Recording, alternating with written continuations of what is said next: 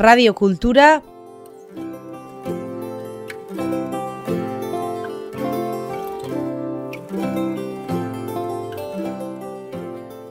Puntu eus.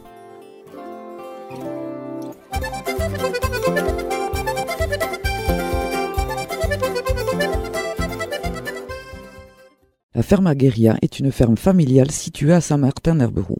Aujourd'hui, Bernadette, Jean-Claude et leur fille Maïtena sont éleveurs de brebis et élaborent et affinent leur fromage dans le respect du cahier des charges de l'A O P Oxocelhaya. Ils élèvent également des porcs basques.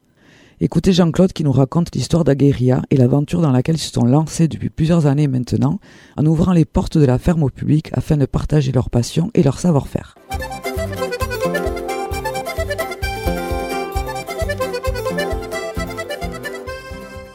Pour l'agriculture dans la suite aussi. Travailler comme ça en société où on peut se dégager du temps par côté, euh, je pense que ça peut être intéressant, c'est une des voies d'avenir, enfin il, il me semble.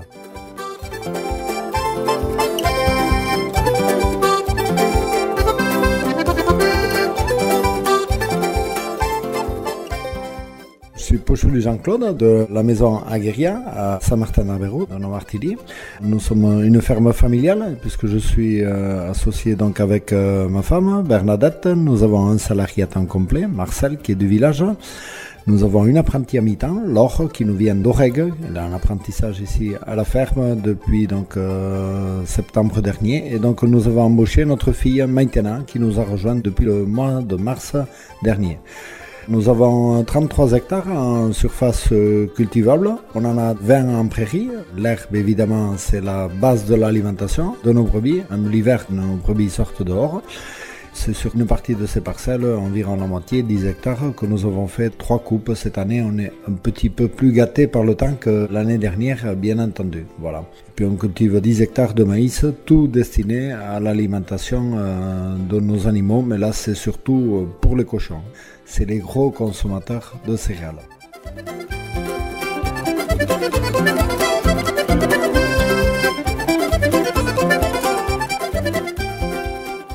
C'est à Itachi, mon grand-père qui avait acheté la ferme ici en dix-neuf cent cinquante-quatre. Ils étaient métayers dans une commune voisine, à Mendionde. Et bien, il avait eu le coup de folie d'acheter cette ferme en dix-neuf cent cinquante-quatre. Donc ils étaient arrivés ici avec quatre vaches et dix-huit brebis. Et il n'y avait que quatre hectares de surface cultivable à l'époque. Donc euh, mes parents ont commencé à défricher dans les années soixante-deux soixante-cinq pour arriver aux trente-trois hectares actuels.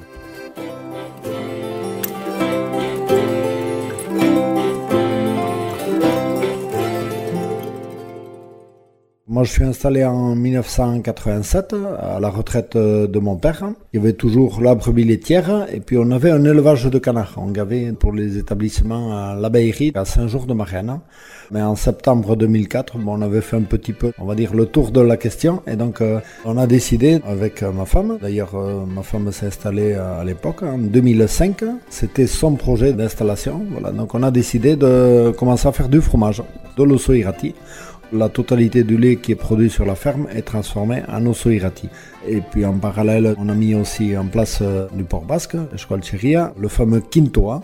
Et depuis lors, on élève des cochons sur la ferme. On ne se sentait pas de faire des marchés, des foires et tout ça. D'ailleurs, on en fait encore très très peu. Et on a décidé de faire venir nos visiteurs sur la ferme. C'est alors qu'on a démarré ce projet de visite de ferme. Je crois que c'était le dix-sept avril deux mille cinq, on avait fait des portes ouvertes, on avait eu beaucoup de monde. Mais on a démarré ce projet un peu foufou, à quarante ans, de faire venir les gens sur la ferme. Voilà. Donc maintenant on accueille régulièrement nos visiteurs tout au long de l'année, que ce soit des locaux, que ce soit du tourisme. Donc on les accueille sur notre ferme.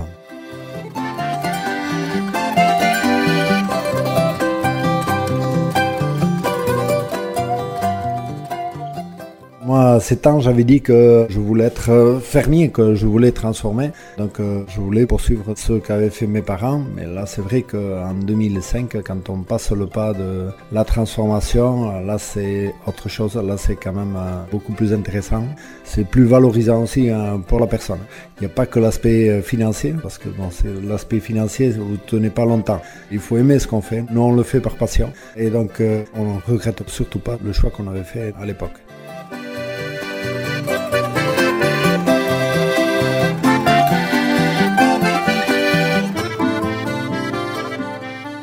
Vous voyez toutes les étapes, depuis les mises bas, ensuite les agneaux, donc on commence la traite, toute l'alimentation aussi, dès que vous changez un petit peu l'alimentation, deux jours plus tard vous le voyez sur le fromage, donc ça c'est quelque chose qui est quand même intéressant de ce point de vue. Et puis après, bon, amener le produit au bout, l'affinage et le ventre à la ferme.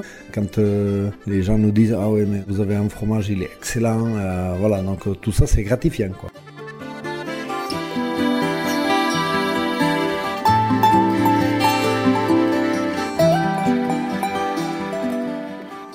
On a du porc basque, la race pinoire et l'appellation le Kintoa. On élève cent cochons à l'année. On fait à peu près moitié-moitié, moitié fromage et moitié charcuterie.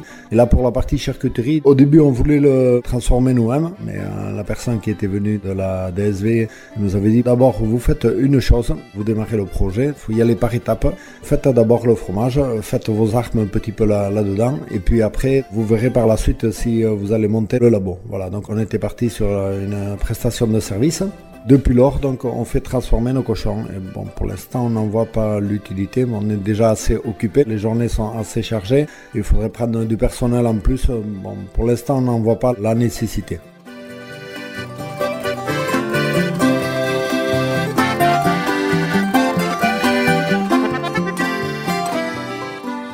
Le porc basque, c'est déjà une viande très persillée, très goûteuse, hein, puisque naturellement, au niveau des acides gras, au niveau de la matière grasse, bon, c'est une matière grasse quand même euh, qui est beaucoup plus élevée, hein, puisqu'un cochon euh, classique, on est à deux virgule cinq à peu près de matière grasse, et là, on se situe aux alentours de huit à neuf pour cent, voilà, mais c'est ce côté persillé, le gras qui se confond dans le maigre, c'est ça qui fait le goût dans euh, toutes les pièces de viande qu'il y a dans le porc basque. Au niveau du goût, évidemment, c'est très intéressant.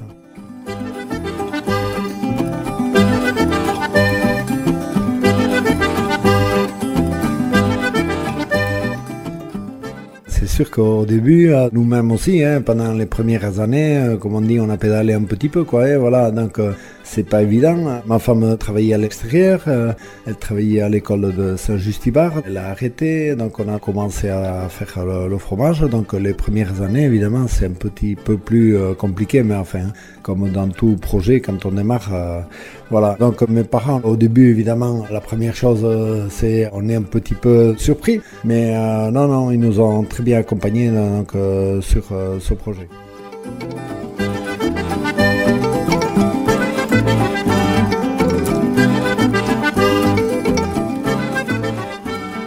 Nous, c'est avec un, un réel plaisir qu'on explique un petit peu notre manière de travailler. Tout simplement, on est en transparence, voilà, on ne se cache pas. On montre exactement ce qu'on fait. Pour l'alimentation des cochons aussi, on leur explique qu'on travaille en matière première noble, donc avec de la farine de maïs, de la farine d'orge, du tourteau de colza. Donc, on leur montre et là, les gens, ils veulent voir, ils veulent toucher, ils veulent sentir. Voilà, les cochons aussi, c'est sûr, ça sent, le cochon, ça sent, mais ils veulent vraiment découvrir.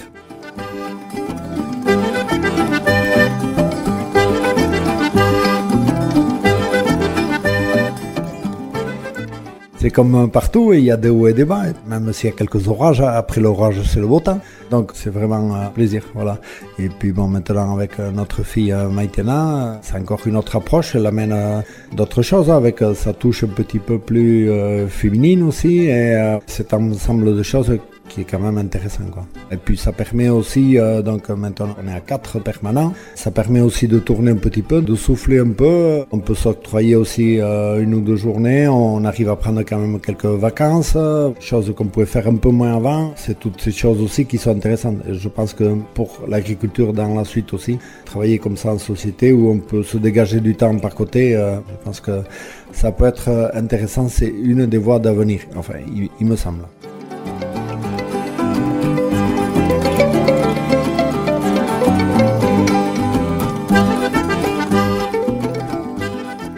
On s'organise, bon, en été déjà c'est un peu plus facile à partir du moment qu'on a arrêté la traite le trente juin dernier, donc durant l'été c'est la période de forte activité pour les visites et tout ça, donc n'ayant pas la traite, n'ayant pas la fabrication, le suivi de l'affinage, enfin au début au moins quand les fromages sont blancs, c'est là quand même la forte période de travail, déjà c'est un peu plus relâche là-dessus, bon il faut suivre évidemment la cave d'affinage, mais bon le matin donc on, on a mangé aux bêtes et tout ça.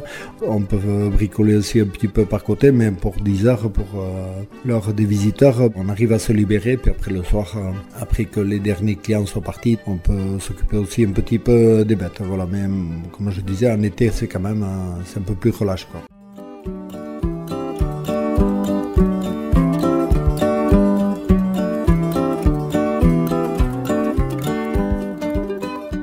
L'Osso-Irati, évidemment, c'est un gage de sécurité. Bon, déjà, de notre côté, on ne peut pas nous le copier, on ne peut pas nous le galvauder. C'est tout un cahier des charges aussi qui est à respecter. C'est une garantie aussi euh, par rapport au consommateur. Quand il vient ici à la ferme, il voit que c'est un fromage fermier, mais avec l'Osso-Irati, quand même, ça mène un plus. Voilà, la tête de brebis, là, c'est pas qu'un signe, c'est un gage de qualité.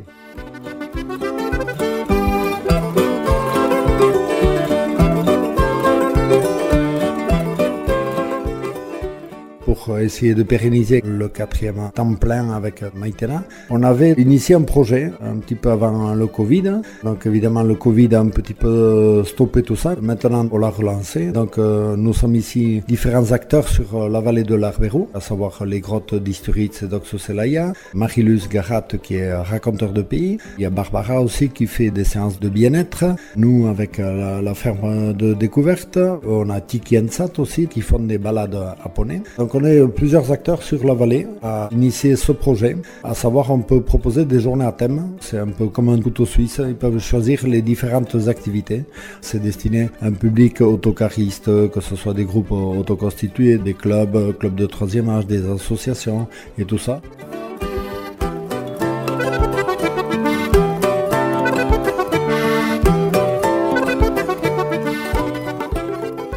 On leur propose diverses brochures, par exemple l'accueil avec le café, ensuite la visite de la ferme, le repas ici à, à la ferme, sur place. Ensuite l'après-midi, ils peuvent faire soit les balades racontées, soit les, les grottes d'Isturitz et d'Oxocelhaya, ou autrement la séance de bien-être.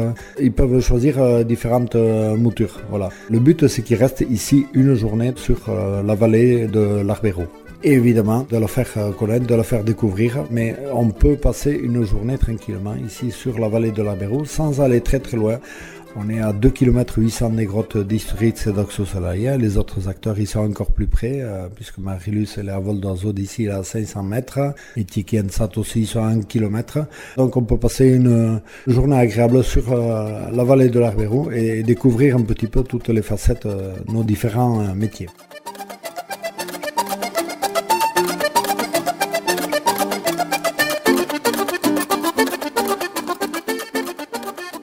La vallée de l'Arberoue, elle n'est pas très très connue. Elle a mis beaucoup de temps à se faire reconnaître. Maintenant, on est institutionnellement au niveau de la C A P B et tout ça, on est reconnu. On est l'entité vallée de l'Arberoue, donc ça c'est une, déjà un grand point. C'est vraiment euh, dans tout ce qui est euh, flyer, au niveau des institutions et tout ça, c'est un réel plus. Voilà, il y a une reconnaissance à partir de là. Après, vous pouvez peut-être demander des aides au niveau des institutions et tout ça. C'est une reconnaissance. Mais on n'est qu'au début encore du projet. Voilà. Il y a divers projets qui sont en cours. On n'est encore qu'au début de l'histoire. Donc une vallée évidemment préservée, ce qu'on recherche, authentique aussi. Voilà, donc tous les acteurs font découvrir les différentes facettes de la vallée. Ça, je pense que c'est intéressant, chacun avec ses points de vue différents et chacun amène la pierre à l'édifice, quoi.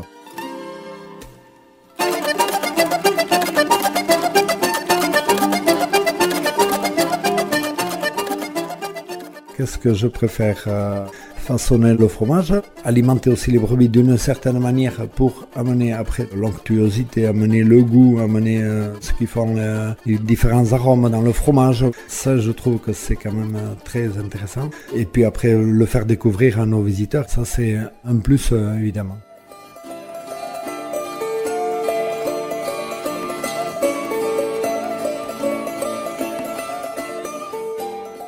L'hiver, évidemment, euh, où on doit, malgré le mauvais temps, il faut suivre les bêtes, il faut donner à manger aux cochons, voilà, parce qu'ils sont en plein air. Le plein air, c'est joli, mais euh, l'hiver, quand il pleut, quand il y a du vent, quand il grêle, il faut quand même y aller, il faut continuer. Suivre les bêtes, l'hiver, c'est un petit peu plus rigoureux, voilà. Mais bon, ça se fait, on, on sait qu'après l'hiver, c'est le printemps.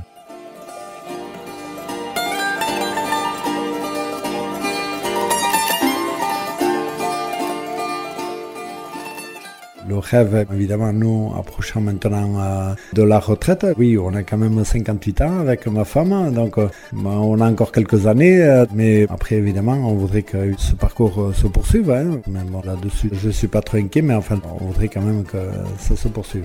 Voilà.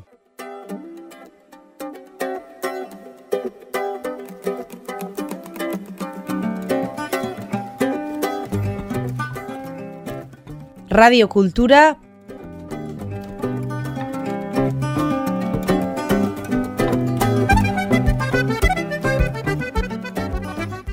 Punto Eus.